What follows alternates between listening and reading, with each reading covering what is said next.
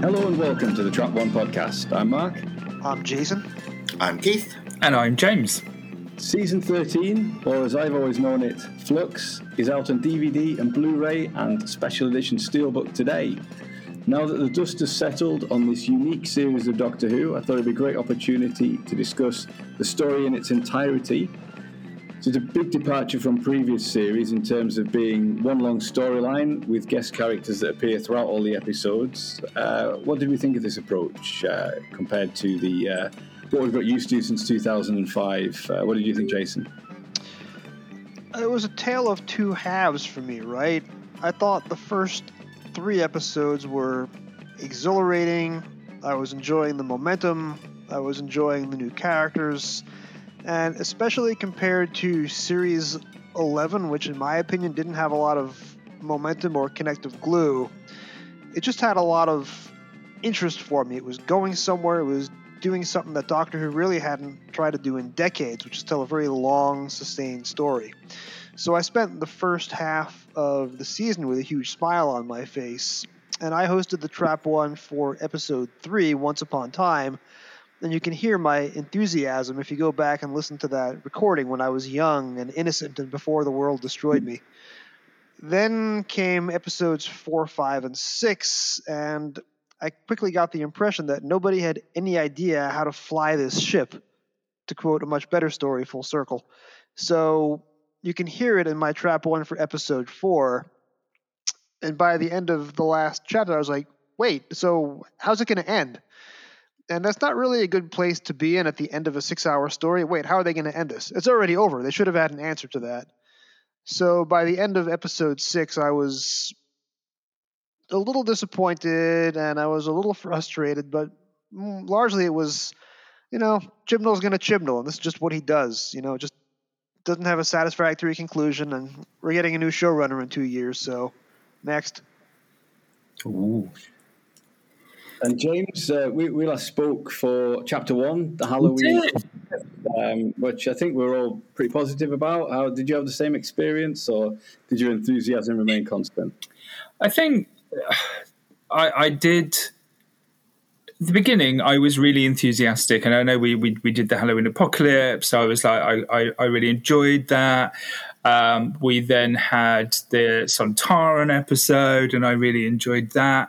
And I, and I kind of thought that it was going to go along the line of um, the last sort of X Files mini series, you know, when they brought it back, where they were sort of like going to have a standalone story and then a sort of mythology conspiracy story and then another standalone, because we, we kind of followed that pattern for a little while. Um, and again, I, I loved the the uh, the Weeping Angels story. I thought that was that was good.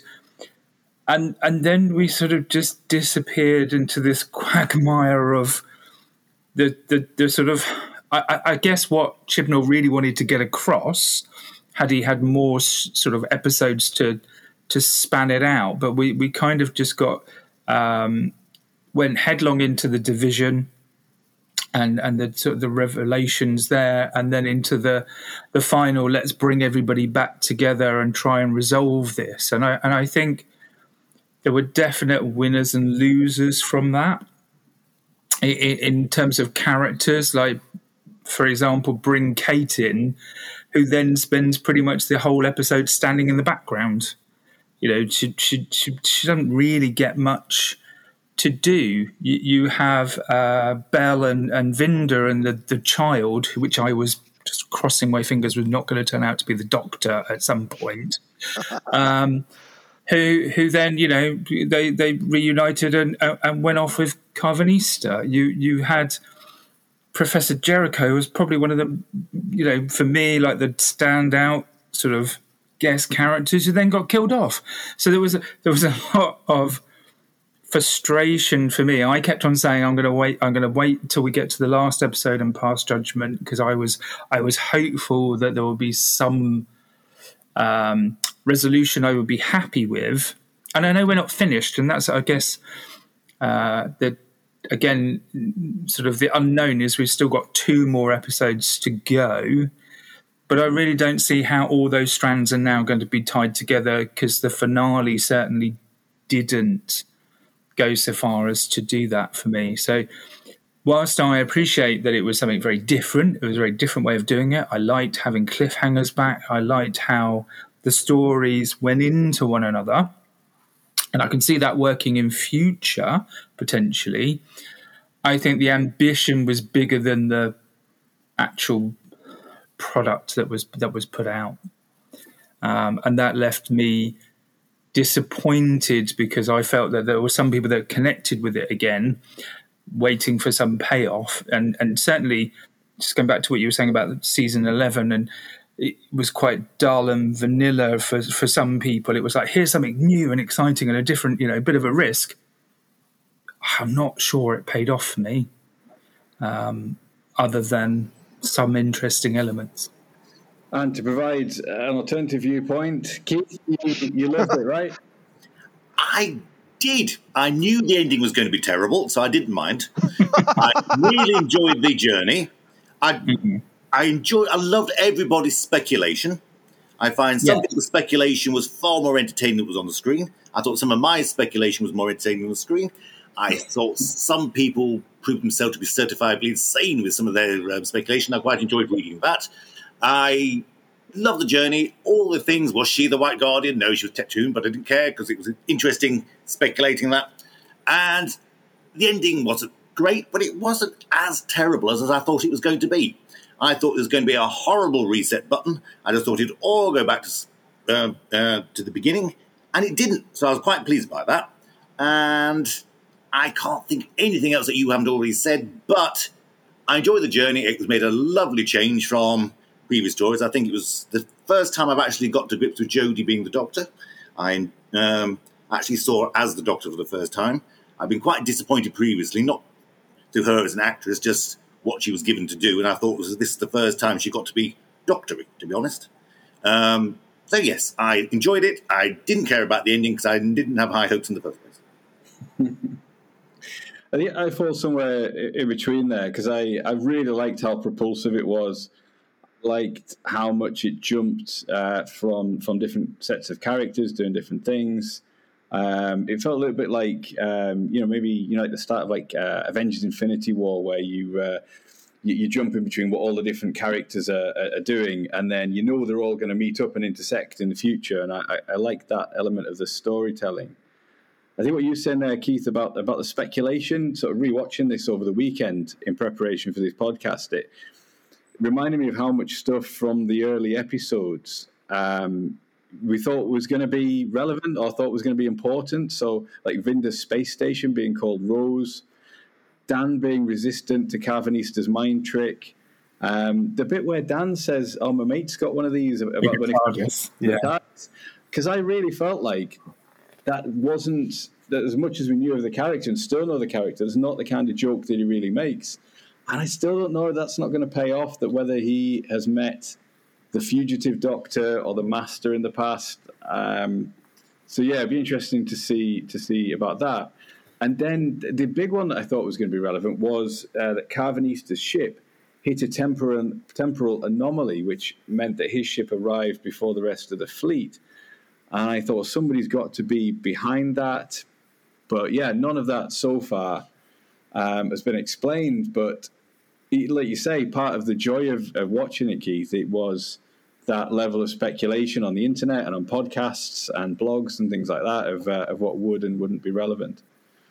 What what I did find quite amusing was a lot of fans in sort of the last season in particular were complaining about the amount of, of sort of explanation that Jodie's doctor was doing. It's like every single story. She was like, "Oh, and uh, we're doing this next, and we're doing that next," and they were like, "You know, we don't want it to be simplified."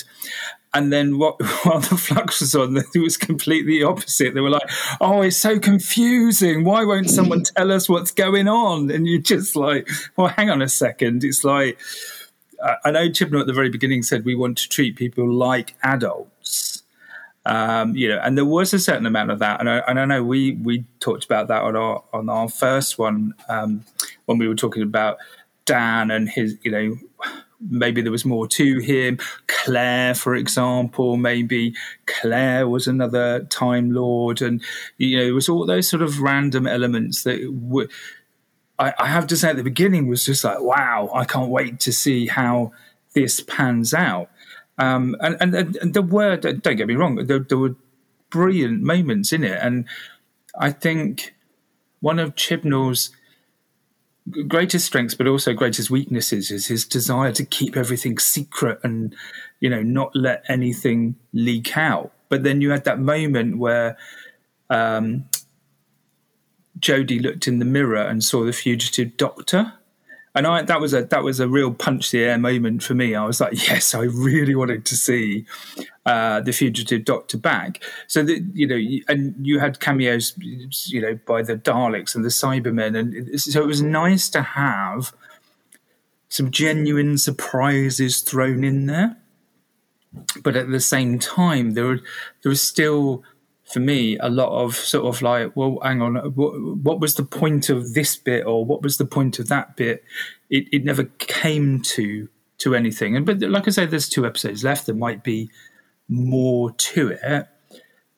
But it, I, I, think for me it's like introducing um, the division introducing Tecteun and then having her killed off straight away. It's like here's a significant person in the doctor's life that she doesn't really know about, and and is gone. And and I, I and I know there's stuff I've watched, and I know we're probably going to come to that as well. But there was an element of. I mean, Barbara Flynn is amazing as well. So you know her her screen presence, although it's short, is is again it's very memorable. But then to just have her disintegrated. I, I, there was a there was an element of frustration that I, I, wish there was more time to explore it a little bit more before we, the story rattled on to its uh, conclusion. And and again, some characters just didn't really get that much time in it. I think uh, if it had been ten episodes, I suspect it would have been, you know, so much better because we could have had a few more those standalone stories, but also more of that character development. So that's an interesting point about Tecteun. So let's uh, do a bit of, of, a deeper dive into that. This thing was filmed in two production blocks with two directors, and each director did three hours each. So block one is episodes one, two, and four. Block two is episodes three, five, and six. I believe it was Jamie Magnus Stone, who's phenomenal, doing episodes one, two, and four. And I forget the name of the director for episodes three, five, and six. The direction is outstanding. No complaints about the direction at all, especially given the circumstances of COVID. But now, Barbara Flynn, you know, probably the most prolific actor in the UK who had not been on Doctor Who yet. She was in episodes three and five, which is the second production block. That means they probably had her for one day, or hmm. maybe two days at best, on the one set. She spends all of her time standing in one spot, delivering exposition, and then she's disintegrated as soon as her exposition is over. Which, you know, that's that's all you need me for, guys. You know, I can't do a little, you know, song and dance, can't do a chase down a corridor, can't do anything else. So in episode three, they don't reveal who she is and Phantom decides, oh, she's the White Guardian, which I never got that impression, but they decide in the closing credits that her name is Awsok. If you look at the credits, she's Awsok, mm. A W S O K. It's a meaningless combination of letters. I assume they just pulled that out of a bag of Scrabble tiles. They could have given her any fake name. They just use a placeholder name that makes no sense. So, who is Awsok? I spent two weeks. Who is Awsok? What does that mean? Nothing. wasn't even her name. Wasn't even delivered on screen. It was a complete cynical placeholder. Then they reveal that she's Tecteun, and I don't know. Tecteun had been mentioned in one one serial before this one. They didn't spend a lot of time building up to her. I thought if they had done a better job, and by they I mean he, Chibnall, had done a better job of threading Tecteun throughout the entirety of the Chibnall era, might have had a little more impact when she finally shows up in a different body than the one she was briefly seen in in Timeless Children, which was, you know, two years of screen time earlier. I thought it was a misuse of what Barbara Flynn could have done, and it falls into the same trap that we had in the Timeless Children. Tech job is to stand rooted to the spot and deliver exposition to Jodie Whittaker, who does nothing but reaction shot and reaction shot in response to these revelations. Dramatically, was not a very good use of the character. Thematically, it wasn't very interesting because we barely knew who Tech was, and the revolution was the revelation, I should say, was kind of bungled. Should have been this great, earth-shattering moment. Instead, it's an actor standing still, delivering a monologue and getting no response apart from reaction shots. Seriously? I mean, I don't know how they pitch that to Barbara Flynn. We're going to have you come in for one day. You're going to deliver exposition. You're not going to understand it. Your character has two different names, and then you're going to disappear in a cloud of CGI. And she's like, great. I don't know. The train of thought is hard for me to untangle. I think she's maybe squeezed out by having two other sets of villains in terms of Swarm and Azure and the Grand Serpent. Uh, is it a bit like sort of Spider-Man three having having kind of three opponents is uh, you know is a little bit crowded. What do you think, Keith? I just think we're probably underestimating how difficult it was to make this series. I think, mm. considering how, I mean, most things were closed when they started recording. They we were quite surprised they had actually started recording because most things, entertainment wise, were still closed down in Britain at the time. And I can't wait for the book about this series. I hope one day somebody writes something definitive to just realize how difficult it was. I think probably an awful lot of the exposition was because they simply couldn't show what they wanted to show, so it had yeah. to be described. Um, I think the way things were recorded were probably dictated by um, that, uh, you're probably right. they probably only got people in briefly because they had COVID uh, tests. They could be allowed to be used for a few days. They had to do their bit, and if they didn't get it recorded in time, they got bumped off in CGI, and probably not as dramatically as originally intended. I mean, we have to judge what is on the screen, but I also think we have to consider how difficult it must have been to have made this. So here's my rebuttal to that. You're absolutely right. This was supposed to have been an eight hour story, from what I understand, and they had to knock it down to six because of COVID. There's a very finite number of production teams available, and most of them are off making other shows. Great. You had a difficult time with production. The problem is, for the entirety of the 1960s, Doctor Who was filming inside of a shoebox, right? Lime Grove D. Maybe they had a couple of days at Ealing. The Daleks Master Plan was also a six hour story made under much more constraining production conditions, and that was a coherent story with a beginning and a middle and an end and subplots, and by the and no end because it falls apart halfway through. So. I disagree with that because as a change of writing, the last six episodes made no relation to the beginning. It turns into the chase of the last six parts. the lead character disappears halfway through the last episode for no readily apparent reason episodes 1, 2, 11, and 12 take place on the same planet, and there's a conclusion. The chase stuff is episodes, uh, was it 5 through, you know, 5 through 10. Because they that couldn't was think amusing, and then we get back to the, to the plot. but the point is, they made that story in a shoebox, and it had a, at least for me, if not for Keith, a more satisfactory and coherent conclusion than Flux, which is made in the modern day with more special effects – bigger budget and more space. So, who did a better job of this in 1965 and 1966? At least according to me. I where it's come up trumps uh, in terms of uh, the COVID restrictions because they didn't have any foreign uh, filming locations this year. They were able to put much more money into the effects budget. And some of that is there's just some really stunning stuff that we've I think never had in Doctor Who before even just kind of throwaway shots. So there's the the shot when the flux hits that planet, and we see the alien city and blue people. Four little people running away. Yes. yeah, that, that when it blows up, or you see the remains of uh, the destroyed city that uh, that Vinder and Bel come from. There's it's just it's never looked so uh, kind of epic in scope, I think, and, and, and sumptuous. Uh, and the, the, battle between the, the Redcoats and the Sontarans as well, it's sort of like kind of Lord of the Rings quality stuff, that isn't it? Where they uh, the two the two armies are running towards each other. So I think having the additional budget for that type of thing has, has given it uh, given it a bit more of an epic sweep anyway.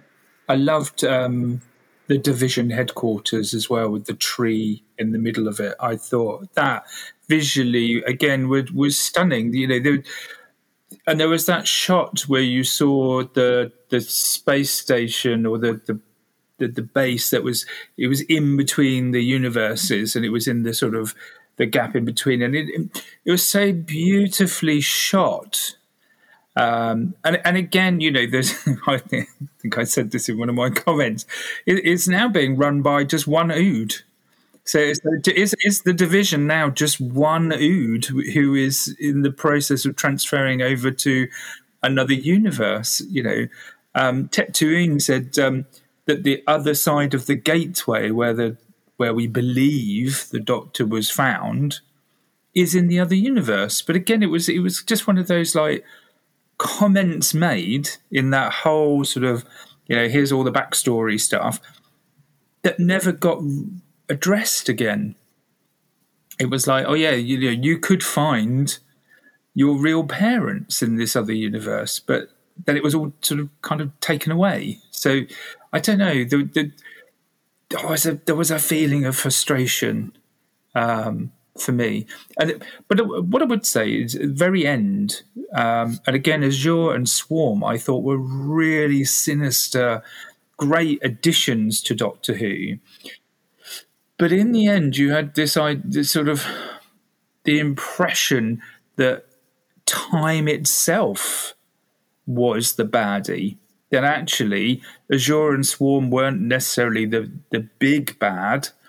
Time had sent them you know, or because time was the one that ended up destroying them, saying, you know, you failed me. Um, so I thought that was actually quite an interesting way to end it on. There was, there was there was an element at the end where I was just like, okay, so you know, we've had like Sylvester McCoy was like times champion, and I know Paul McGann was time something else. But are we now finding that time is stalking the Doctor this time, and is the one that's going to ultimately lead to her downfall. Yeah, it's a little bit of an echo of the the, the Battle of Ranskoor av Kolos, where you've got these sort of two acolytes of um, you know of a, of a, greater power who you know are, are kind of um, do, doing all this stuff. Although uh, obviously the genocide scot free, you mean yes? uh, although those two were a little bit more unwitting, um, uh, kind of uh, uh, accessories to, uh, to, to all their crimes uh, than than, than um, Swarm and Azure, but it, it, was like kind of a, almost a retelling of that. Um, so yeah, that sort of battle between space and time stuff was uh, wasn't really delved into. It's quite sort of uh, esoteric, isn't it? Like how how that could work, how you could have time without space. Um, and whether Flux and Azure are actually dead because it was like they wanted the destruction of physical matter, which they got. And, and when Azure dies, she says something like ascendancy. So it's like they're not necessarily dead, are they? They've just been sort of um, freed from a spatial existence. Yeah, she said ascension, didn't she? As yeah, she as she disintegrated, she was she was actually quite happy to. So there was a, the sort of inference that maybe they're not dead, maybe they've been taken to, you know, to another existence or another plane. Um, it kind of reminded me a bit of the um, oh, the the final Tennant, you know, where the, the Time Lords were going to ascend into creatures of pure thought. And, and I wondered whether there was something along those lines that actually they they may have physically um, been removed from the universe, but actually, you know, they've they've gone on to to something else yeah, or become like those blue particles that we saw that were um, sort of devouring uh, time or messing time up. Yeah. So I suppose while we're uh, while we're talking about the end of the story there, because um, I've seen I've seen kind of both opinions on this on, on Twitter and heard it on podcasts about whether the the destruction that the flux inflicted on the universe is that still in place at the end of the series, or was it in some way reversed? Well, nothing said it had been reversed. And the in um, Eve of the Daleks, the uh, the Dalek fleet was still destroyed, wasn't it? Because they, they, were seeking revenge for that, and the actions of the mm-hmm. Obviously still happened, and they used the flux for that. I think it's still exist. I mean, Dan says, "Well, you did save the universe," but I think he meant that he she saved the universe, as in the whole thing was about to go. There was still a lot of damage done. Mm. Yeah. So, um, and again, like you say, the the the, the Daleks certainly were, you know, unhappy with what had happened with the the Sontarans and the and the trap. So I'm not sure. A lot of people did suspect that everything had been reset, but I'm I'm, I'm not sure that it has. I think the argument goes that Swarm said that he would, uh, after he destroyed everything, he would replay it. Um, but I think that was dependent on time being freed from its shackles uh, on the Temple of Atropos, which it wasn't. So I don't think that that is an explanation for it. And the doctor says to die when she gives the when she gives the doctor the idea to use the passenger form to absorb the flux. You, I think you've just saved the rest of the universe, or the remainder of the universe, something like that. So, yeah, I, I don't read it that um, that the uh, that the universe has been restored in any way. Um, I think yeah, people have picked up on lines like the one where it says what can be what's compressed can be uncompressed and so on. But it wasn't compressed, was it? It was obliterated. Yeah. So there, there might be some, you know, as we go into the finale and time is going to try and escape or, or is going to try and get revenge on the Doctor. There might be some kind of reset. You know, you you could imagine at that point, but it I was thinking about the the very first um, season, you know, when Russell T Davies brought it back, and you, it was on the back of the Time War, uh, and all through the sort of you know the first couple of seasons, you heard of planets and races that had been almost wiped out. You know, there was it, it was there'd, there'd already been a massive universal thing that had happened, and I think we've just I think that if if they leave it as it is after the flux, it's it's just comparable to that. You know, there was there was a point during the time war where races were being born, you know, killed, re, rebirthed, killed again. So I think there is there's already been a lot of horrible things that have happened into the universe. I think the flux is just one of those things. It's just we we never saw the time war. We never got to see um, some of the effects of that. Whereas the flux, we we were able to. And so, along with the uh, with the sort of serialized story, comes the return of regular cliffhangers. How effective uh, do we think these were? What were our favourites? What do you think, Jason? The cliffhangers to episodes four and episode five, and I can see Keith gearing up to disagree. The worst cliffhanger resolutions. I'm trying to work out which ones they are because I can't remember what the exact cliffhangers. So four was angels, and what was what was Allow me to summarize. At the end of episode four, the Doctor Please. is kidnapped by the Division and is turned into a weeping angel. This sets the internet ablaze. Are the weeping angels Time Lords? Are they imprisoned Time Lords? Was the Doctor a weeping angel who became human? What's going to happen? Six seconds into episode five, the resolution is she unfreezes herself and she's never seen as a weeping angel again. End of episode five. The Doctor is standing there, I believe it's uh, Swarm is coming in for the kill. He's going to zap her into disintegration. He's going to destroy her. His hand is getting closer and closer to her head. End of episode. See, I genuinely don't even remember that one. So that was. that was and I'll tell you why I don't remember it. Three seconds into episode six, how does the Doctor get out of the life and death situation? she ducks. Not to mention, at the end of episode one, which was legitimately a great directed cliffhanger, the Flux is rushing into the TARDIS console room. This wave of universe destroying energy is about to get inside the TARDIS and destroy everything. At the resolution in episode two, they wake up in 1857. Who's not done that?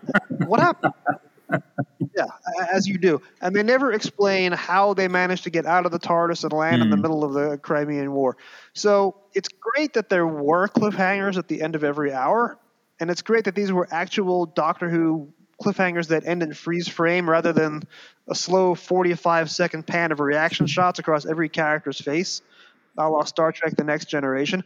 The cliffhangers were great. The resolution was awful to pretty much each one. The the second one, which was the click of the finger, where they were doing the countdown, and, and uh, they were about to turn Yaz and um, the other guy sort of into the um, oh I can't remember the name of it for the life of me, but they, they were standing there in the in the place of the aliens, weren't they? They were about to.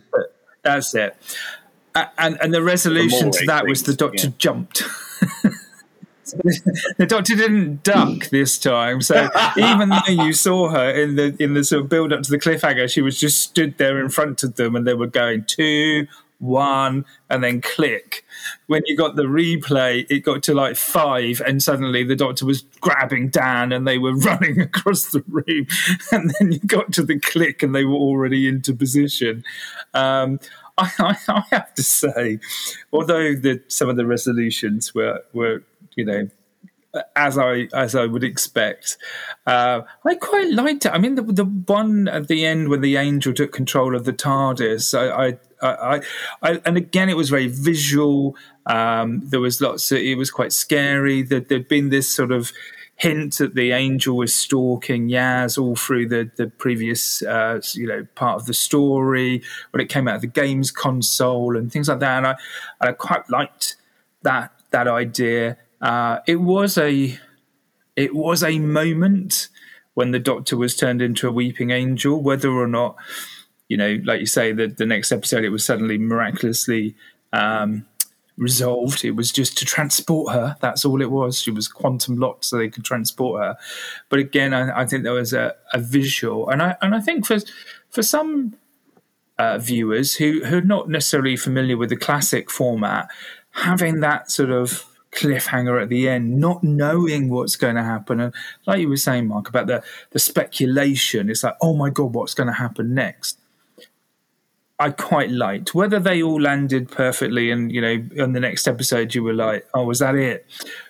But I did quite like that, and, and I, I like the serialization of it. Um, I think they should all been crash zooms on uh, Colin Baker's face.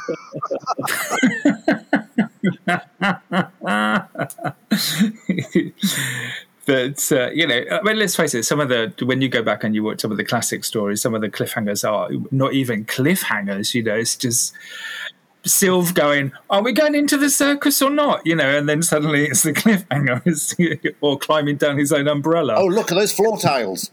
yes. Oh, yes, that's a brilliant one. So, I mean, some of them are not as good, but I, I, thought I thought it was nice to to have them, um, and I and I certainly wouldn't be. Um, you know, I, I wouldn't be averse to, to, to bringing in some sort of serialization again because I, I, I liked that. I, I'm, again, you know, had the last episode been more conclusive for me, I would have put my, my thumb up for the whole for the whole thing. I know it's had its it had its moments, but I, up until sort of mid episode five, I was genuinely enjoying it, and then I just got a little bit sort of like I I did leave episode five thinking, how are they going to have everything resolved in the last hour? Because there was too many plot strands and it, and it was kind of like okay, well we dispatch the Grand Serpent. We'll just put him on a rock somewhere. That's him. That's him out of the way. Right. Let's let's move on to the next part. Okay. Well, let's let's do this. Let's do that. So it, I do feel slightly let down by that. Um, had there been a, a, really good resolution to that that final part, you know, it would I would have felt differently. But then that's the risk. I think if you're going to do a serial, you've got to end on a really strong episode. Otherwise, you know, it, it doesn't necessarily fit together that well. That's just the cliffhangers are one of the things I was most excited about when they announced it was going to be a six-part story. My immediate thought was, great, like cliffhangers back every week. So, like you say, it's nice to have it back. It feels very authentic as Doctor Who, and uh, and like you say, James, I don't know if the um, don't know if the resolution is really any worse than the classic series ones, because how, how do you satisfyingly, um, you know, kind of resolve a cliffhanger, really? Because it's always life or death, and then it, it's very rarely just going to be somebody just getting killed, is it, at the beginning of the next episode? Is that a good excuse, though? I mean, this, let's think Chris Chibnall. Chris Chibnall. Let's talk about Chris Chibnall then, because he's not just J random showrunner. This is the guy who went on television looking at Pip and Jane Baker, and he says to them right after uh, Trial of a Time Lord, which was the last effort at long form storytelling, he says to them, In a hideous suit, incidentally. let me just let, let me just I, I have I have screenshotted all of his quotes from the uh, season 23 Blu-ray. This is Chris Chibnall. And I'm looking at his face on my screen, which you can't see. It could have been a lot better. It could have been slightly better written. well, not only that, but it was also very cliched. It was very routine, running up and down corridors and silly monsters. And then the and then the host goes, Pip and Jane, have you been listening to this? And then Chibnall cuts back. It was perhaps a little too routine, Doctor Who. It's not really very challenging for them to watch. This is the guy who went on television in 1986 and said, Your show is not good enough. He had 35 years to do a better long form story. He didn't stick the landing. He should have been able to do better cliffhanger resolutions. He should have had a stronger finale. Okay, when they went in to make part 14 of Trial of a Time Lord, they still had no idea how it was going to end. And uh, one writer died and the other one quit, and they had to have Pip and Jane come in on short notice and write what was actually a pretty decent script.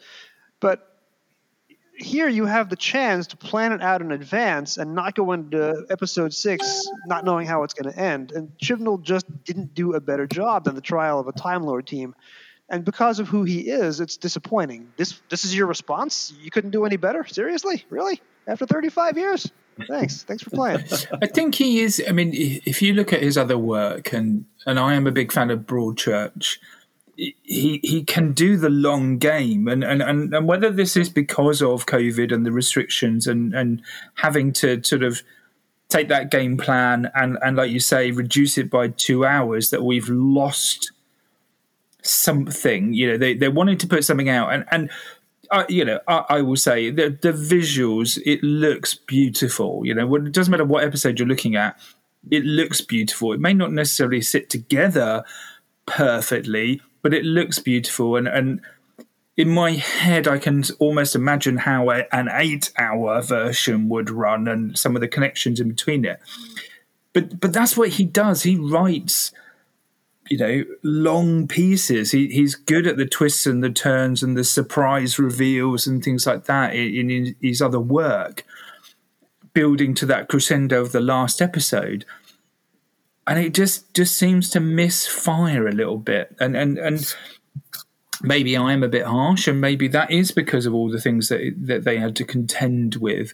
Um, but it, that that just is a little bit of a you know is a shame, really, because in a in a non-COVID world, you'd wonder what that would that would really look like. Do we know for certain though that, that it was cut down? Because I know they always said it was going to be eight episodes and specials, and we've kind of assumed that that eight episodes was going to be Flux plus specials, but we don't know. Do we know for certain that's what's happened? That it has been cut down?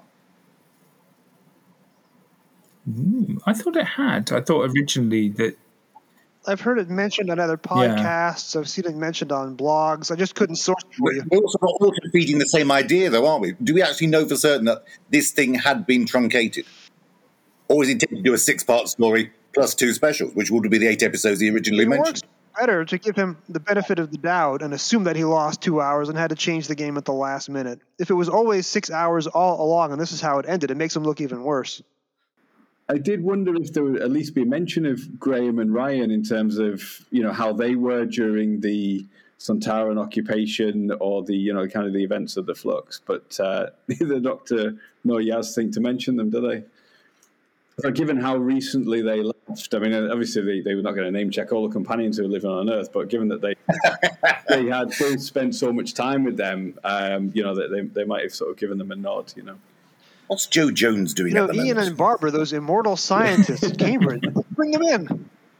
yes.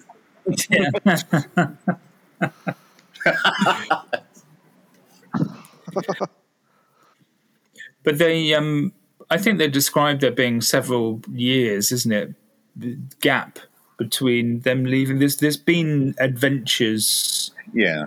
In in between but it, it is, I, I, guess, it is a bit odd that they they're not mentioned at all.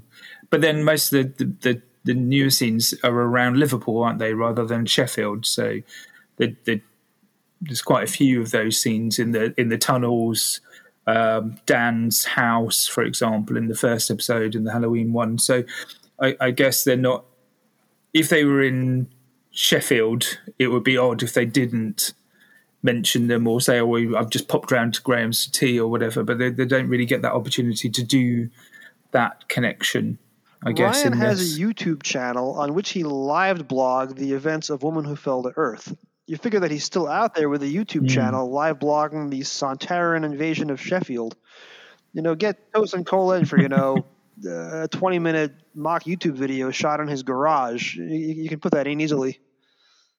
But they didn't.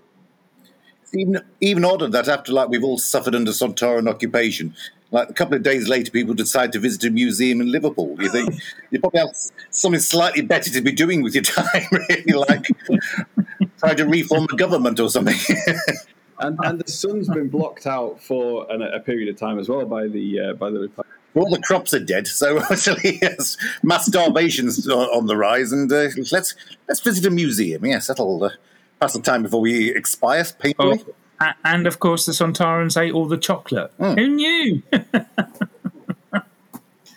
And I suppose being seeing those scenes just sort of like uh, emphasize people who think that a reset did happen because I mean it did look like nothing much had occurred later. There was no sort of like damage or bodies in the street or any sort of sense of like shock for the people sort of like going to a museum or working in a museum. The Monk trilogy all over again, isn't it? Uh, That'll put it down to some kind of uh, mass uh, psychotic event or something. That uh, There'll be another incident when Donna Noble was scuba diving.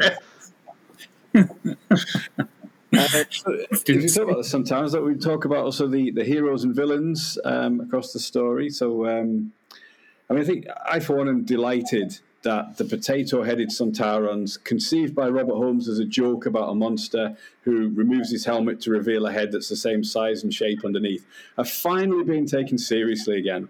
Uh, there's been a lot of talk about this on Twitter and how they've just been treated as a joke for too long, and now they've been uh, treated like a serious threat again. It's about time, isn't it?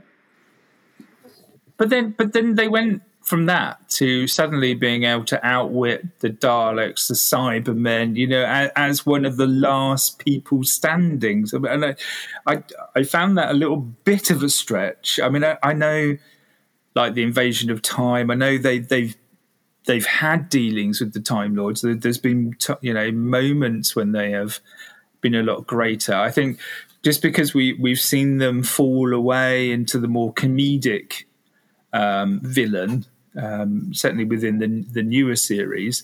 Um, but it, it was kind of like, oh, they've they've managed to infiltrate Earth. They've they've managed to trick all the aliens in the universe. It's like, wow! It's like suddenly they got their act together, um, just you know, just in time for the end of the universe. They're really staking their claim as the third biggest villain. Dalek, Cybermen, uh, you know, Ice Warriors nowhere to be seen. Sontarans, we're, we're number three. Yeah. I, mean, I like the appearance better.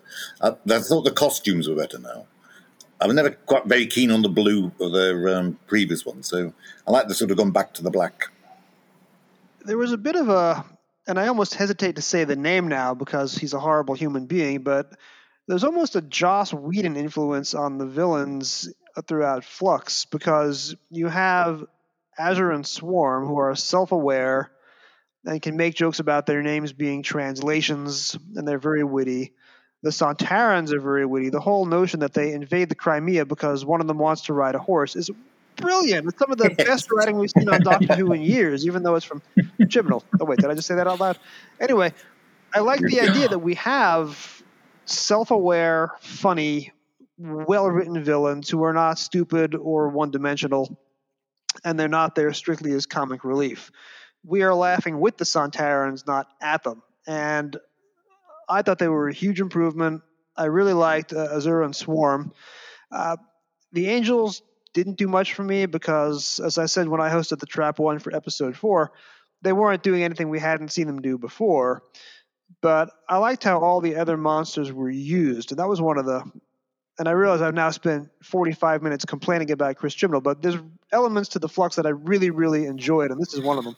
I like I like the um, the angel that came through on the graph, and the one that was on the paper, and she threw it in the fire, and the angel appeared on uh, you know on fire. I think I, I, again, I think the angels, unfortunately. Are, great when they first appeared, you know, in in that sort of uh, in Blink.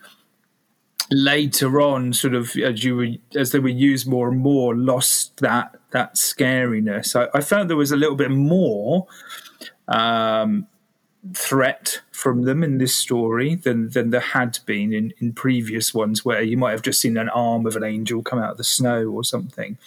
Um, so I felt quite pleased with the way that they were were were, were used.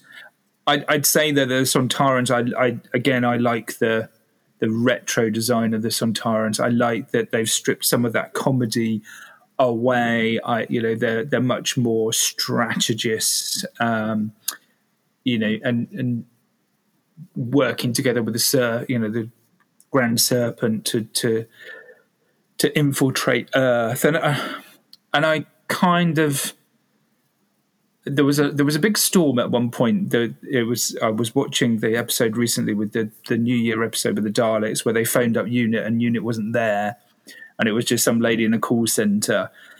And I always wanted there to be an explanation for that, and now I've kind of in my head written in that the the Grand Serpent had undermined Unit, so that was why Unit wasn't wasn't there, and Kate had had to go sort of like undercover so I, I, I quite liked that aspect as well, where there was um, this sort of almost rewritten history of unit where they were explaining how the, the Grand Serpent had infiltrated. So you you had this sort of um, you had the Sontarans that had travelled in time as well, like you say, to the Crimean. You had the Grand Serpent that was using time travel to again influence things that were going on. Um, so it, it was quite good to see them teaming up with with someone else to sort of try and manipulate things behind the scenes. So I quite liked that aspect, but it was kind of like like I say at the end where they become universal. You know, we've defeated all the villains in our secret trap. I, I found that just a little bit too, you know. But um, it, I, I thought they were well used. I thought the genocide of um, the Lupari by the Sontarans was totally wrongly played. It seemed to be like, A, there was no visuals with it at all. B, it was a massive thing. I mean, that's a genocide of a whole race, which is covered with, oh, I'm so sorry.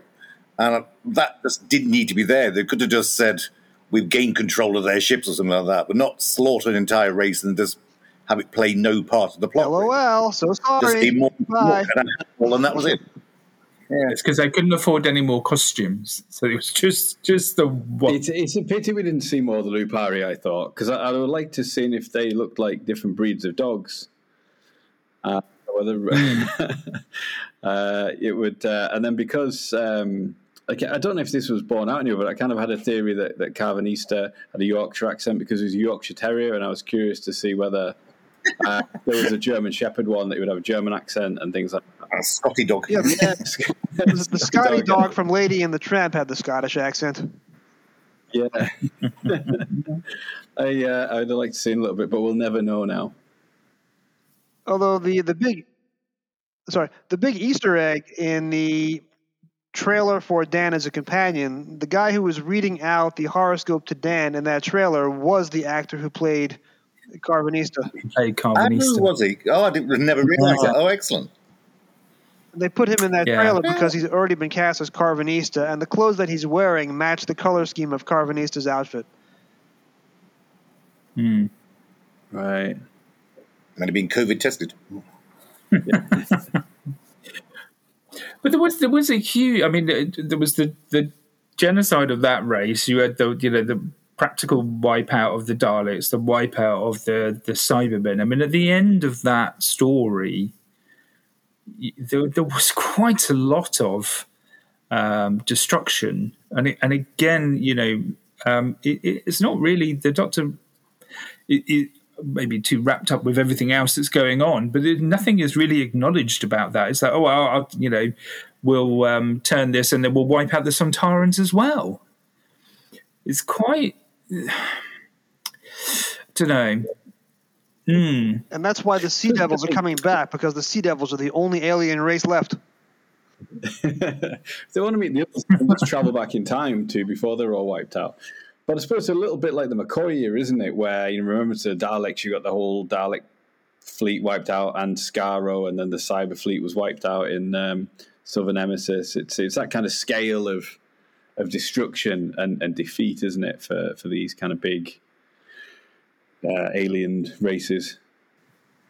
And I guess what they what they've done a lot of in the Jodie era is try to pull that scale back, haven't they? I mean, I think you got to a point, particularly when you got towards the end of the Tennant era, it was you know universal, you know. Um, battles on a massive scale. We're going to, you know, the Daleks going to wipe out every single race in, you know, in history across all known galaxies. And and I think what they've tried to do is try and rein that back in, so it's it's not necessarily the end of the universe in every single story, but then you do have this kind of like epic thing where all the villains turn up to try and find a safe haven from the flux and end up all being wiped out. I like the scale of that of, of, sort of almost mapping out the universe a little bit. That there's bits where the Daleks live, and there's bit where the Cybermen live, and and Sontaran zones and things like that. That's um, I suppose it makes it a bit more like maybe sort of Star Wars, something like that, where there's a sort of definitive, um, you know, kind of areas, and and you can have them meeting each other and and uh, you know battling each other and things. That that side of it's quite nice. But again, you know, that's in the story because of the flux they've gone in and neutralized all the survivors so it's kind of like what is left you know a lot of empty planets because they all got on their ships and came to earth to try and hide and then all got got destroyed anyway so so uh, basically, humanity wins! Hooray! We're the master of the universe. Marvelous. Which is the last ones left. We're the best. We win! Hooray! The universe is ours, finally. oh, so that's that's that's why the Doctor always says, you know, humanity is is you know is probably the most scariest but race out there because we're the only ones that ever survive. Just go on to conquer the rest of the universe. Because oh, where were the Draconians? That's well, dead, dead, dead. We win. They're all gone. We're the winners. we'll never have to watch Frontier in Space again. Thank God for that. fighting words, fighting oh. words. Love Frontier in Space. Whoops. yeah. If you like escapes, that's your business.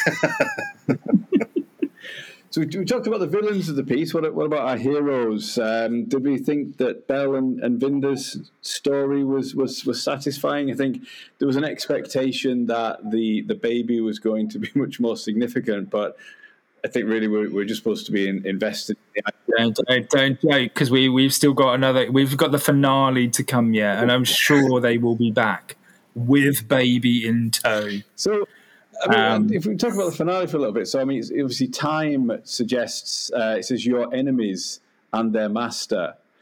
So it suggests.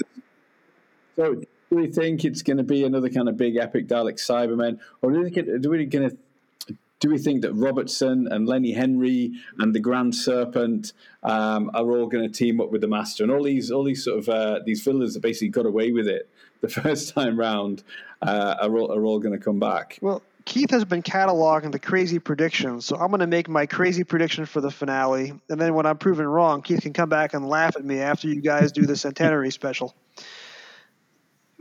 They've been building up to uh, the Jo Martin Doctor, the Ruth Doctor. That means, by definition, she has to be in the centenary, which is the Jodie Regeneration special. There's really no obvious place for her in the Sea Devils historical, so she'll be back they'll probably tell the story of how she was captured by the division and had her memory wiped. I suspect that we're going to see Jodie's death juxtaposed against the last hours of the Ruth Doctor. And the Ruth Doctor's plot strand will end with her character dying and regenerating and turning into David Bradley. That is the only way that character arc makes sense for me. That's what I want to see. And it's so crazy that Chibnall might actually do it. Is there not a line though that um, that suggests that the the first Doctor, as in the the Hartnell or Bradley Doctor, was a child? Uh, that that um, there's a, a, line in the Timeless Children, I think, something to the effect of that she was returned to childhood. Um, so you wouldn't actually see her regenerate into David Bradley so much as uh, you know maybe the kid from Listen or something. Well, in Lungbarrow, and how many people online thought that house that was seen occasionally in Flux was the Lungbarrow house? In Lungbarrow, the, the first Doctor. Yeah, uh, tree was a loom as well. There was a lot of people saying that that was a loom and yeah. that was Lungbarrow. And that was all wrong. But in, and part of me kind of hoped it was. Lungbarrow is back in the canon. The first Doctor is born as a fully grown 55 year old William Hartnell and is born as a five foot six man with white hair. So, in that logic, you could have uh, the Ruth Doctor regenerate into David Bradley, who's now well into his 70s. So I think the the the watch will will be the thing. Yeah, the the watch will explain the end of. I think the Ruth Doctor, and I, I, I, I think you're right. I think the Ruth Doctor, the, the fugitive Doctor, will will come back. I think we'll find that she did something probably so bad that ended up having to to be basically you know wipe her memory and and force her to regenerate. Casualty. yeah. she did a couple of episodes of, of, of Holby and you know botched a few operations, so that they, they had to uh, had to wipe her memory. So yeah, so we speculated about the uh, about the centenary special, but um, yeah, what, what did we think of, of Bel and Vinder's story arc and, and them as I characters? love the acting. Thaddea Graham is a revelation, and if she comes back and she's the only companion ever between now and the end of the series, I would be happy. I thought she was terrific. uh, the speculation that I saw is because she was only there for the second production block, right? So she's there for episodes three, five, and six. She was so good they wrote a special standalone sequence for her to slot into episode four, which had already been shot. So that whole, that whole business of her in episode four was done late in the day and dropped into the script because they wanted more of her and they didn't want to go episode four without her. So that's how good she was. However, she spends most of her time on her own and she doesn't get to interact with the doctor. I thought she would have been a great companion working alongside the doctor, and instead she wasn't. Vinder again, very well performed, has a great start, and then sort of disappears and is doing his own thing for the back half of the story. And he has a very, very brief reunion with Bel. For me, if they come back in the centenary and we see them again and get a resolution, I'd be very happy to see them again. But as it stands, I thought it was a great start and kind of a weak finish, not because of the acting, but because of the writing. They sort of just run out of things to do in, in, in the finale because there's so many other characters to sort through. Had there been fewer characters, would have had more room for them. Yeah, they kind of just rode off into the sunset, didn't they? With Karvanista, it was kind of like we've resolved the story now, so we, we don't need you if you want to just pop off on one of those ships. Um, yeah, it did feel a little bit rushed at the end that you didn't get any of that. Um, that was another point. Karvanista's entire race, 7.9 million Lupari, have been destroyed, but it's okay because here's two humans to live with you, and it's all better now. Congratulations. That's the uh, worst consolation prize in the history of consolation prizes. And they're having a baby. Hope the baby's so not allergic to dog hair. yeah, I, I did it, it's difficult, isn't it? Because as I say, some of the characters got more time to develop and got more to do. And I think with Vinder, Vinder was a you know to begin with was a good addition to the to the cast and it worked quite well. And and uh, part of me liked the the sort of the love story that evolved over that episode where you had at the beginning. Um, Bel was sort of talking and, and telling this story, and then you realise that it was Vinder that was her love. But then, and I really didn't like this, you had it shoehorned into the end credits of an episode. Where it was like, oh, by the way, just in case you forgot, we still have these other characters. Where you, you were you're halfway through the end credits, and then they did a cutaway scene, and then again, I don't want to be too frustrated, but Blake Harrison, who came in, did a cameo.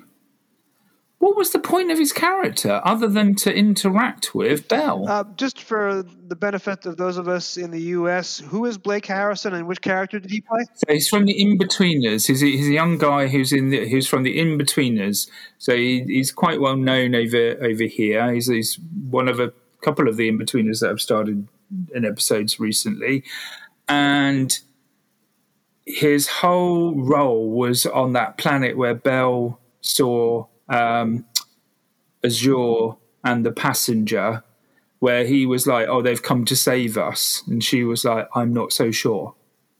Okay, that was what I was alluding to. That was the scene that they shot with her to get her into episode four because she had not been part of the production when the body of episode four was shot.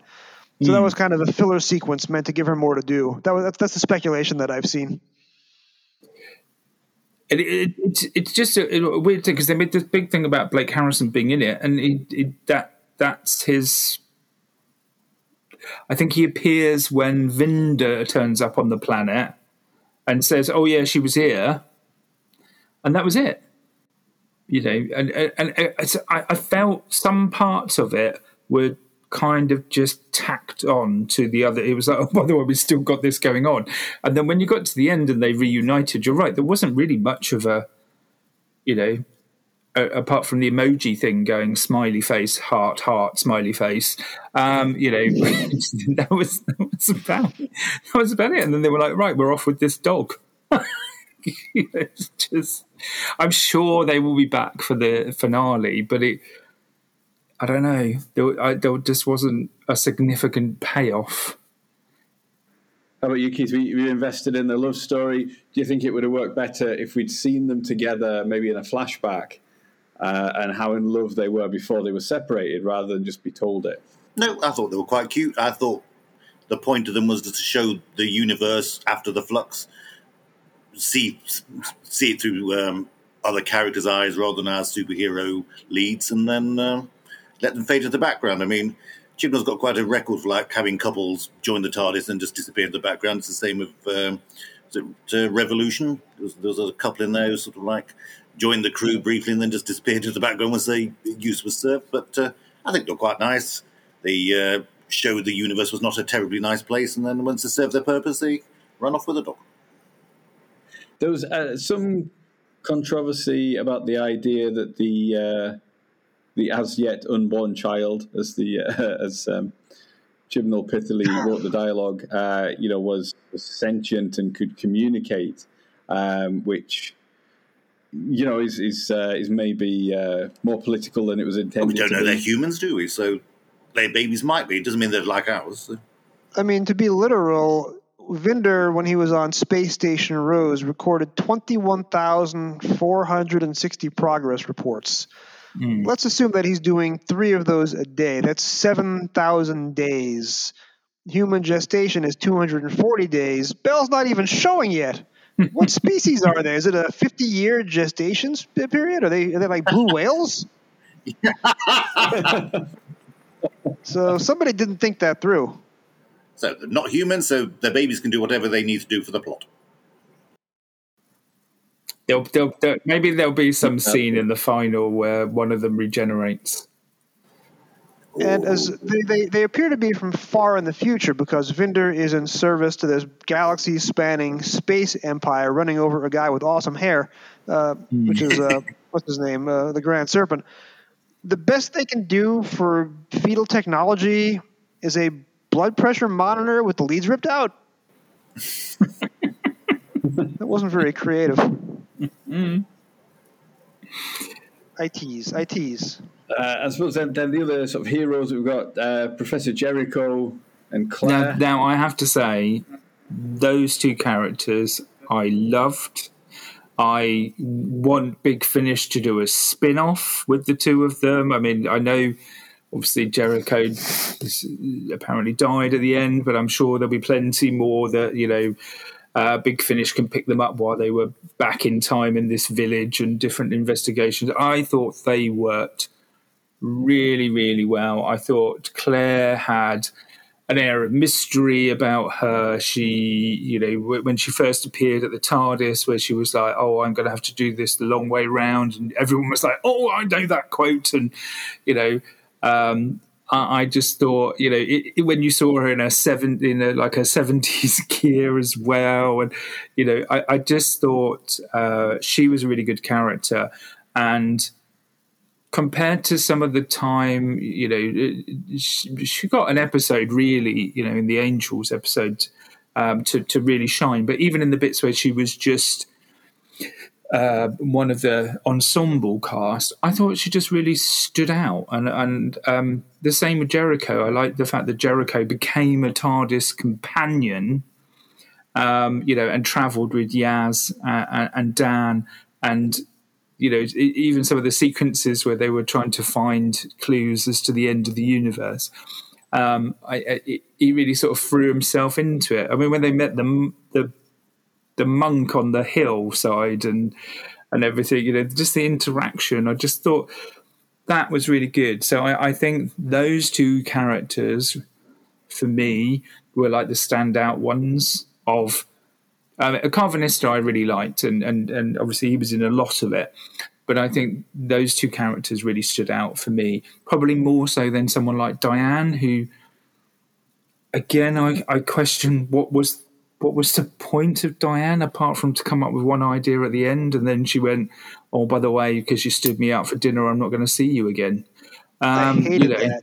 Hated that. It, it, it, was like you've gone through all of that, and she just walks off. Um, so I, I, I, do like those. I, I, I, liked Claire and Jericho. I have to say. I think they say uh, with Karvanista and Jericho, it was a really pleasant, uh, and Claire, it was a really pleasant surprise that they were in more than one episode. Because I like Karvanista so much in the Halloween Apocalypse that when he turned up in the War of Sontarans to rescue Dan, and then and then kept reoccurring, I was I was really happy about that. And yeah, Jericho, especially because Kevin McNally is a pretty big name actor, the the fact that he stayed on for the second half of the series was uh, was really good, and, and, got to travel and have adventures and, and all the rest of it was uh, was fantastic. When Karvanista jumps back in at the end of episode two and he says, "I've got a human in this fight," that's one of the funniest things I've ever heard. Because it's our expression, "I've got a dog in the fight," but he's saying it, "I've got a human in the fight." I didn't pick that up until the second viewing. Yeah, he's uh, he's great. Uh, just yeah, fantastic character. Um, as you say, probably will reappear for the centenary. It sounds like it's going to be very crowded. um, centenary. It does, uh, and again, I, that worries me a little bit that there's again we've got too many characters to to to tie up, um, um, including in that now is obviously the relationship or the start of a relationship with Yaz, which I know that you start to see um, more sort of come to the forefront in Flux. I mean, it's been it's been hinted at previously, but in Flux, you've got the point where she's looking at the hologram of the Doctor all the time, and Dan, you know, he he, he sees it for what it for what it is, and I know it comes out later on, but uh, again, there's I like that. I like the the element of of Yaz coming out um, in the Eve of the Daleks but then you've only got two episodes left to, to give that a satisfactory conclusion which uh, again is, I, I feel frustrated that there isn't time to to flesh it out to give it the you know the focus that it deserves. So I, again be interesting to see how that pans out Karvanista is so old that he was running around with the Ruth Doctor's crew. Mm. So it stands to reason that, assuming that Jo Martin comes back, he will be right there alongside her as we see her final hours. So we're guaranteed to see him again, at the very least, even if we don't see Claire or Diane or Bel or Vinder or the Grand Serpent or Kate Stewart again. And I think I saw speculation that Kate Stewart was brought in because that was supposed to be Captain Jack Harkness, and then they couldn't use John Barrowman because reasons. So that's why they brought Kate Stewart in to take over someone else's plot thread. Oh, I thought that was Vinder. I thought Vinder had been brought in to replace Jack. Hmm. I don't know for sure. Well, I heard, this is all speculation, I heard that Kate was there for the office scene originally, but that was going to be it. And then it was going to be Captain Jack was going to like step forward and I'm the defender of the earth in the last part. Ah, Then again, this is all pure speculation anyway. But Hmm. I, we're making it up as we go along. That's why we need the definitive book about how this was going to go. 'Cause, uh, I'm generally fascinated by that. Because they've got a similar problem with, with Chris Noth or Noth uh, now as well, haven't they? If if a further appearance for him was planned, because it did feel like they left that open at the end of the uh, the, the you know the the second Dalek New Year Centenary has already been shot, so if they've already got scenes with him, they're in the can and edited and ready to go. The problem is, I, I heard that one of his other projects was pulled because of the the difficulty that he's in right now. So I wonder if that'll have an effect. They might have to, you know, cut out his scenes and bring in Christopher Plummer to record them on short notice. Who knows? Yeah, they're, they're, they're doing something similar with uh, with Armie Hammer films Yeah, at the moment as well. They're aren't finally releasing Armie Hammer's uh, Agatha Christie movie, Death on the Nile, yeah, they are. and he's going to be he's going to be in it, but it's uh, coming out three years late. you wouldn't know from the trailer he's in it, would you? There's a sort of blink and you. as They've, you they've miss it. edited Uh, some of it, but they, they haven't recast or refilmed. He was given like 17th billing in the credits. I just just want to just go back to what we were talking about, what Time said at the end of the episode, and and I know we were talking about our theories. My theory is that it isn't the master, because I think it was too much of an obvious thing to say. So I I think when when they're talking about you know um, beware your enemies and their master. I think it might be someone else. Um, There are Davros. and I, Susan, yeah, Susan, War Susan. Um, uh, but I, I wouldn't be surprised if it was. You know, we've talked a lot about the past of Gallifrey. It wouldn't surprise me if it was one of the former founders of of Gallifrey that has come back to basically say, "Where's Gallifrey gone? What's you know, what have you done?" uh, etc. And that could be part of what you know what does for the fugitive doctor um, is that there's there's something to do with that. So I think yes, I think the master will probably be thrown in there along with everything else and in the centennial. But I, I wonder if this is going to be a moment where they they bring back someone else like um, Omega or something, you know, a, a former president, where they, they're going to bring them back in to try and, you know, basically blame the doctor for everything that's happened. So here's the exact quote from the online transcript of chapter six.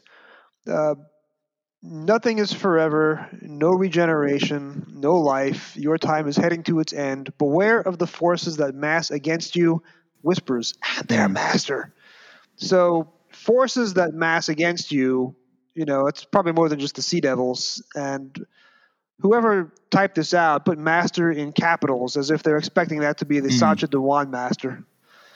So it would make sense to have Sacha Dhawan come back for Jodie's last episode, but who are these forces that are massing against her? That, I guess, is a question that has yet to be answered. I think it'll be it'll be Lenny Henry and um, the uh, the Grand Serpent. Um, maybe, Chris knows. maybe not Chris knows Russell T. now, Davies. but uh, uh, you know those. Um, you know the uh, the racist guy from uh, from Rosa. You know these these kind of uh, these villains that um, that just either teleported away or were just allowed to to walk off. Maybe they'll all sort of team up um, with the Master. But you, you're absolutely right. The Sacha Dhawan Master has been one of the big hits of this era, so it absolutely makes sense for him to be back for the finale. And he's been up with the Sea Devils before, so we might be seeing him sooner than uh, than that. I mean, he's still got the Cyberium inside him. if you remember.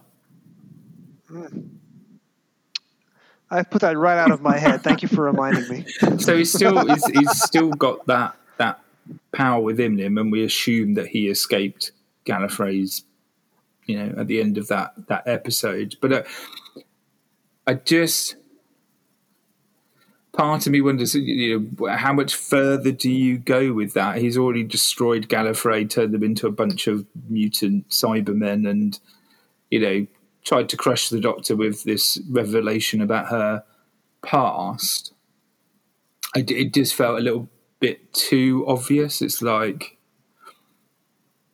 don't know. Maybe I'm giving Chibnall a little bit more credit than, than he than he does deserve. I just thought it was a bit of an obvious one. Um, and it would be so nice at this point if again there was a surprise, like someone someone reappeared. Because it's bearing in mind that um, you know we're saying that the the Doctor has been around since the birth of the the Time Lord, so there could be someone from the Time Lord past, and and like you say, Karvanista was around as a companion to the Ruth Doctor, so has been around for for for many many years um, prior to this current Doctor's. Um, hmm. Well, they're time travelers, though, so it doesn't necessarily need to be that like the, as old as the Doctor's lifespan, mm-hmm. does it? He could have been sort of just returned to this point in history after their travels. I wondered that. Um, I'm going to make my prediction now, so you can all laugh at me in the future. I think it's more meta than that. I think it's literal. I don't think she's going to regenerate. I think she's going to do the survival. She's going to walk off into the sunset, and then they'll do an Eccleston. He'll just come. The new Doctor will appear fully formed. I, I I've heard that that is likely to be the case. Is that when we get to the 60th anniversary, we won't there won't be a regeneration into the new Doctor. At the end of this series, the Doctor will appear at some point, like Christopher Eccleston did. He mm. sort of appeared, you know, sort of five minutes into the episode. Uh, you followed Rose and her, sort of, you know, um, in the shop with the Auton, and then the Doctor appeared. Um, so I, I choice really. They're either going to do like a cheesy. She starts regenerating, and it literally just stops freeze frame. And that's the end. Mm. Or hmm. they have to superimpose the new person into position because that's all recorded. So, yeah. so I think it means literal. She's not going to regenerate. That that's a clue to the fact she's not. And she's going to walk into the sunset with the Yaz, and then literally the new series will start with a new Doctor. And we end the speculation of what happens to it over the years. Yeah. And then she can, for the seventieth record a regeneration.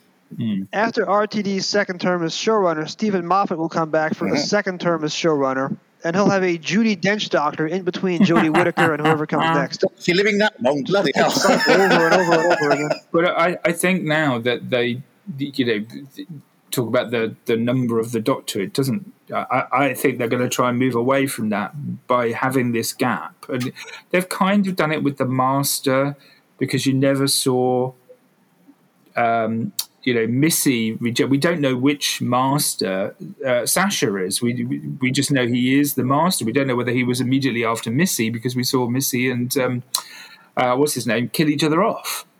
And we never saw any regeneration. So I, I think actually it's probably a smart way to go because then you've got license to do a whole load of other bits and pieces if you wanted to. You, have you, got room to maneuver, so you're not seeing one doctor regenerate into another.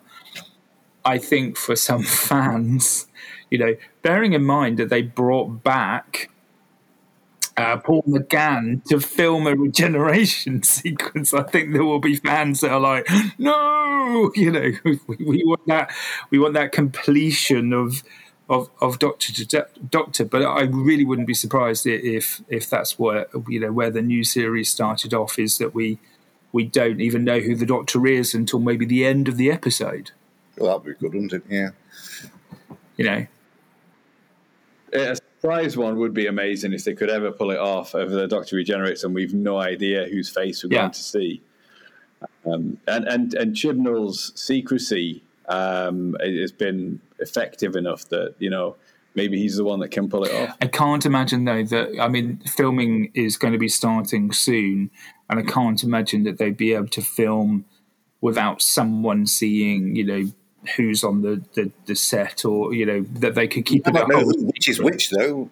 They might not, you know, and they might say, well, actually, but we might not know which one's which. So wouldn't that be good?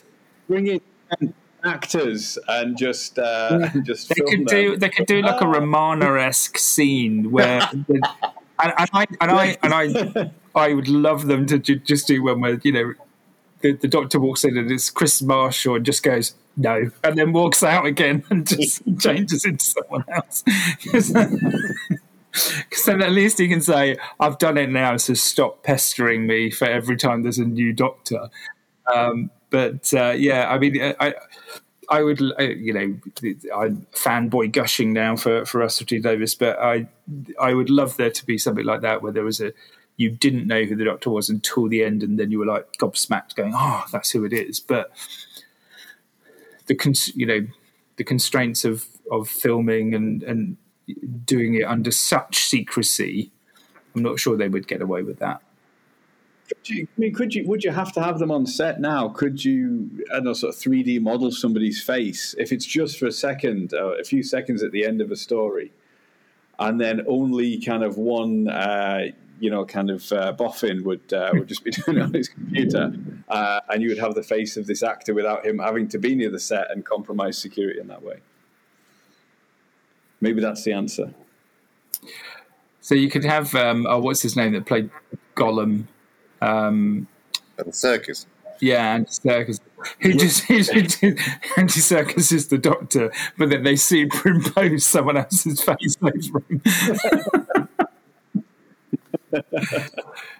but uh, I, I don't, you know, I, I am ready to embrace a new era and see what you know Russell T can can do the second time around.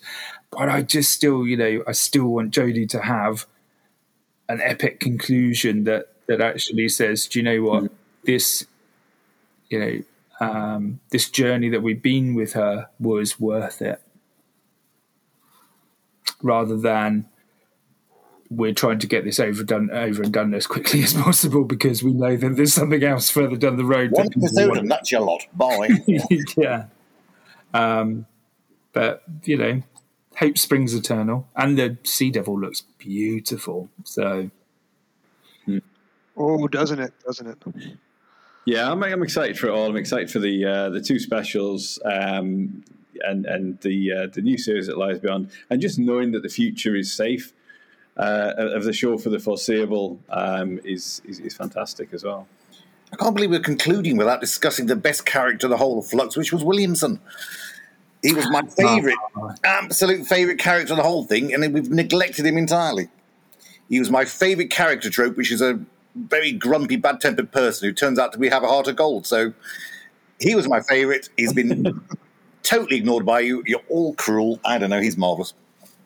I mean, the the, the Williamson's tunnels is, is quite fascinating because it, it it's they're real and no one knows why they were built. So I think you know it was a really good bit of And now we do.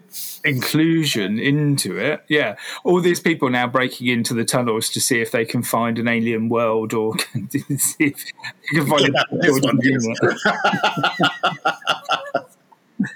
Well, you, you don't need to break anything. You, You can, yeah. So someone I know has just been on one. Um, it, it, it, but uh, when that first went out, that first episode went out, and um, they were talking about it. They, they did that flashback. I googled it and, and was quite surprised to find it. It was a real thing, a, a, real life mystery. So, you know, it's always nice when something that is included.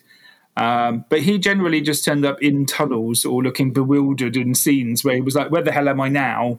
Uh, and then ran off again. Was very bad tempered and uh, survived, which was always quite nice.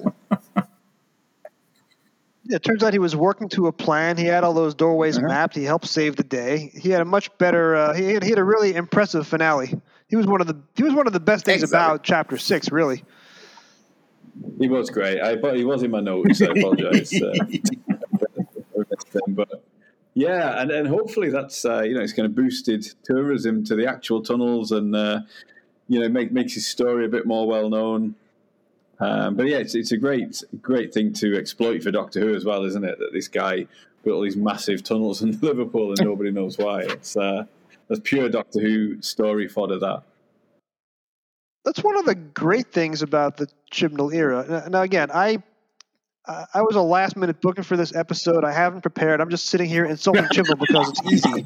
But I want to legitimately. I want to legitimately say that the best thing about the Chibnall era is he's taking these forgotten bits of history. I'd never heard mm. of Mary Seacole. I only heard of, Mar- of Madam Ching, who's going to be in the next episode on a different podcast two months ago. I'd never heard of her before that. I'd never heard, you know, being in the states of the Williamson tunnels. He's taking these actual significant historical figures or interesting historical mysteries that aren't widely known, and he's giving them the same airing that Doctor Who would have given the more well-known historical things like the Aztecs or Marco Polo back in the 1960s. He's shining a light on some really interesting stuff, and for the younger viewers, he's giving them an interesting portal into history. So I think it's great that we're seeing the Williamson tunnels. I think it's great that Madam Ching is going to be a major character mm-hmm. in the episode. And if we can take one thing away from the Chibnall era, that's maybe his his best contribution. Well, that and Tasman. Yeah, Yeah, I, I, I mean the the Rosa one is still like a standout story for for myself, and you're right. There are he has shone a light, and I know he's come into to criticism for some of the political side of things, but actually, I think i i episode like Rosa for me is works perfectly. I, I think it's a piece of drama, but it also gets a point across, and um, you know, there's been a couple of other historicals which have um, which have done really well. So I think I think he has done well with those. Um, some of the other bits, you know, some of the other stories, not necessarily always uh, land, but certainly the historical ones have been uh, stronger. Demons of the Punjab was phenomenal. yeah. and the uh, the one uh, well, the one with the witches, Well, which, And, yeah, uh, Witchfinders. yeah, the Witchfinders. witchfinders, yeah. yeah. I must be so shallow. I didn't like any of those. I like Kerblam. Well, you didn't like Dallas know, master it- plan either, so I like the we're first about on the same episodes. I page. just don't like the rest of it. Episodes 11 and 12 are as good as the Doctor lead actor disappears for no reason halfway through. That's not Terry Nation's fault. That was the producer hated William Hartnell and wanted him gone. But that's a story for another podcast. The animated, yes. I think uh, again uh, another thing that I I spotted. So I don't know if you saw after Flux had finished. Jodie and Chibnall released a video explaining it. Did you see that? It was, No. it was it was on the Doctor Who No. sort of social media. They they did like a uh, a sort of five minute recap of how the Flux fits together. And part of me was thinking, if you have, to, you know, if you if you hmm. have to do that after your, you know, the six episodes have aired, what does that say? You know, you should walk away going, "Oh, I understood everything that went on, and uh, I really get it."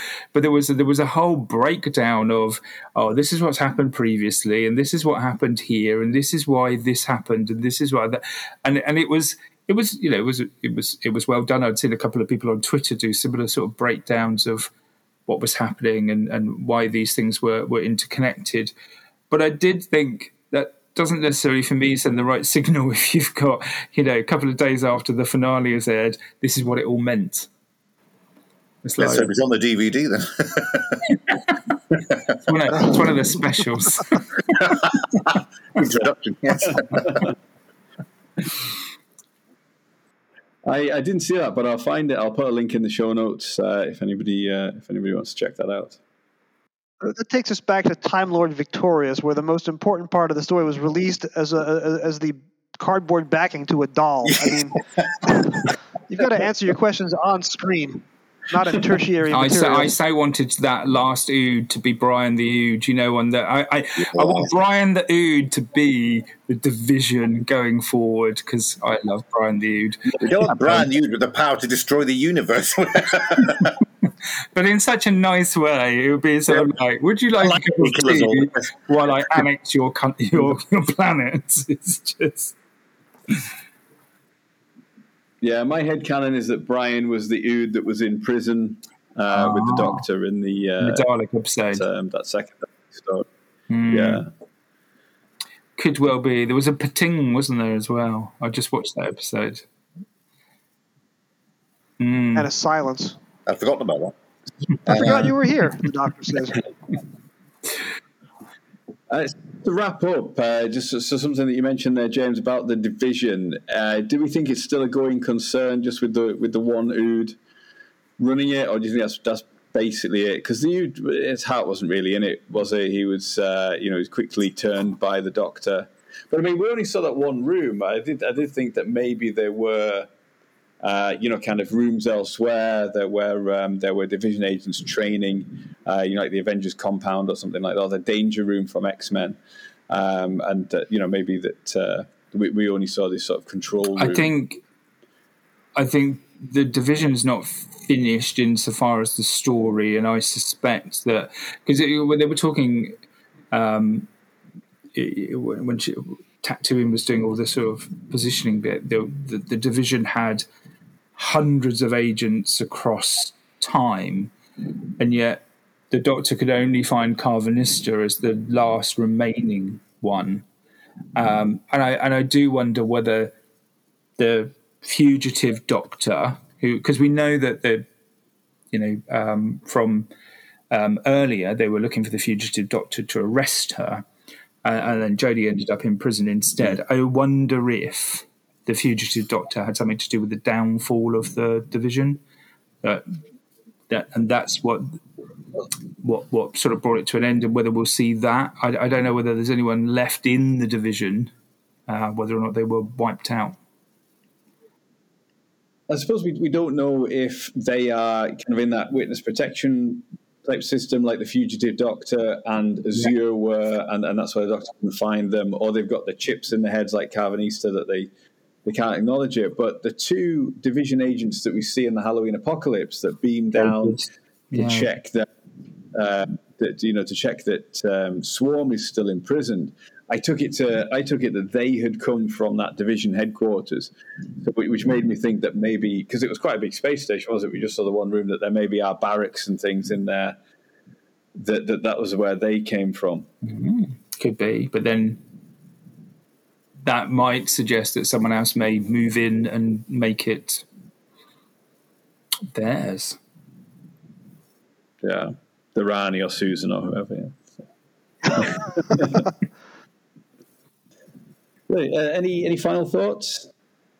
I want to apologize in the unlikely event that Chris Chibnall is listening to this episode with bated breath. I apologize for the last hour and 45 minutes of bashing him. I love the first three hours of the Flux. I might enjoy the last three hours when I watch them again, taking them on their own terms, rather than being frustrated and waiting for a finish that I didn't personally write. There was a lot of good stuff in it, a lot of good acting, a lot of good jokes, a lot of good writing.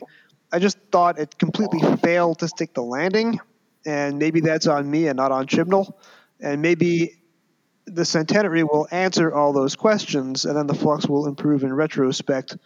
Um, for me, it was a missed opportunity, a little disappointing, a little frustrating, but it wasn't horrible. Uh, you know, seven out of 10 at least.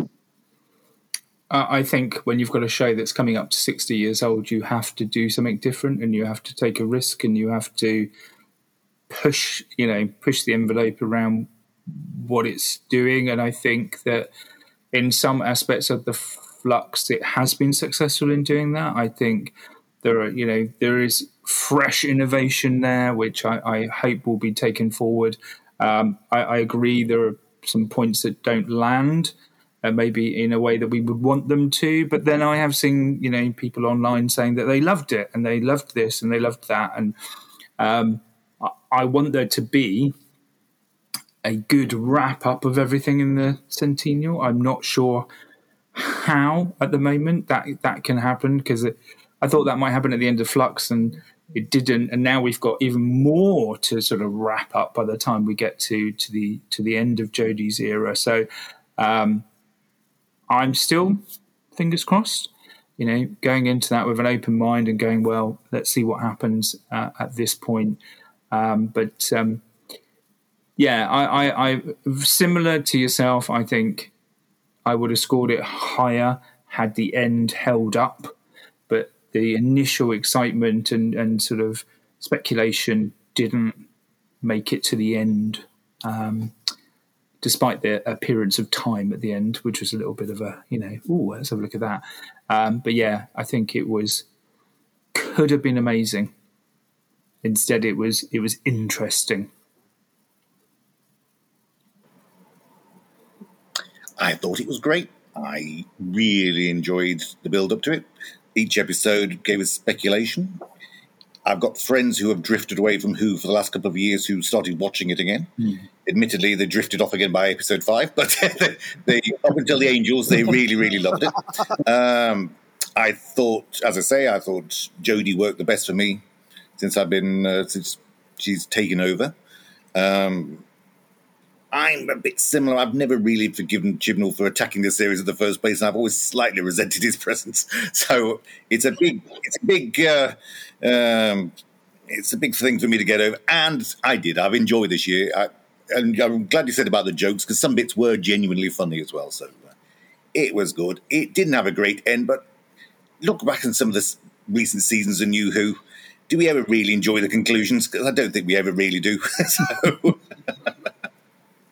it's better to travel hopefully than to arrive, and this was a, a better journey than we've had for a while.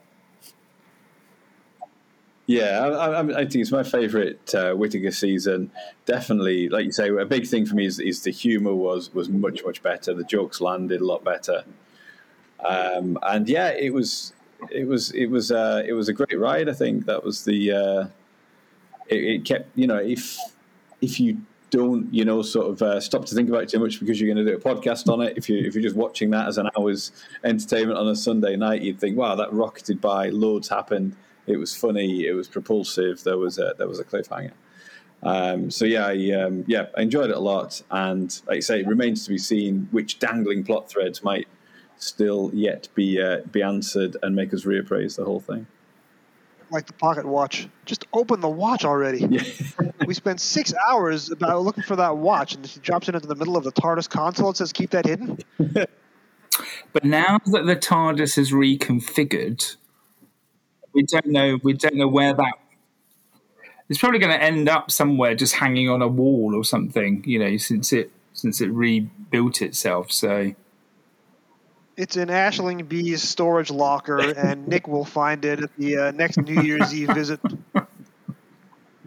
Actually, one thing that I, I, I, did like that again, just on this rewatch, I noticed um, because I think I mentioned this maybe on the Halloween Apocalypse episode that, um, as far as I can remember, there's been no acknowledgement throughout this era that there are any other rooms to the TARDIS beyond the control room. But when Dan comes aboard at the end of Vanquishers, she points him in the direction of the bedrooms. Uh, she says, "You know, the bedroom's down there on the right. Go and sort yourself in."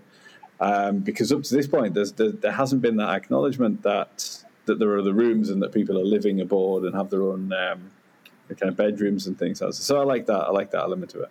No rooms, but eight doors now. yeah, yeah. Uh, is it when um, Yaz is sleeping in that TARDIS in the second Dalek special. She's got like sleeping bag on the floor, and you think, well, there's there's loads of bedrooms. Just go and grab one. Why you sleep on the floor? Yeah. So yeah, that's a minor point, but but one that I liked. Seemed like a weak point to end on. But, uh, but, yeah, where we are. It wouldn't be a Chibnall retrospective if we did, if we didn't have a weak, disappointing Chibnall like ending. So.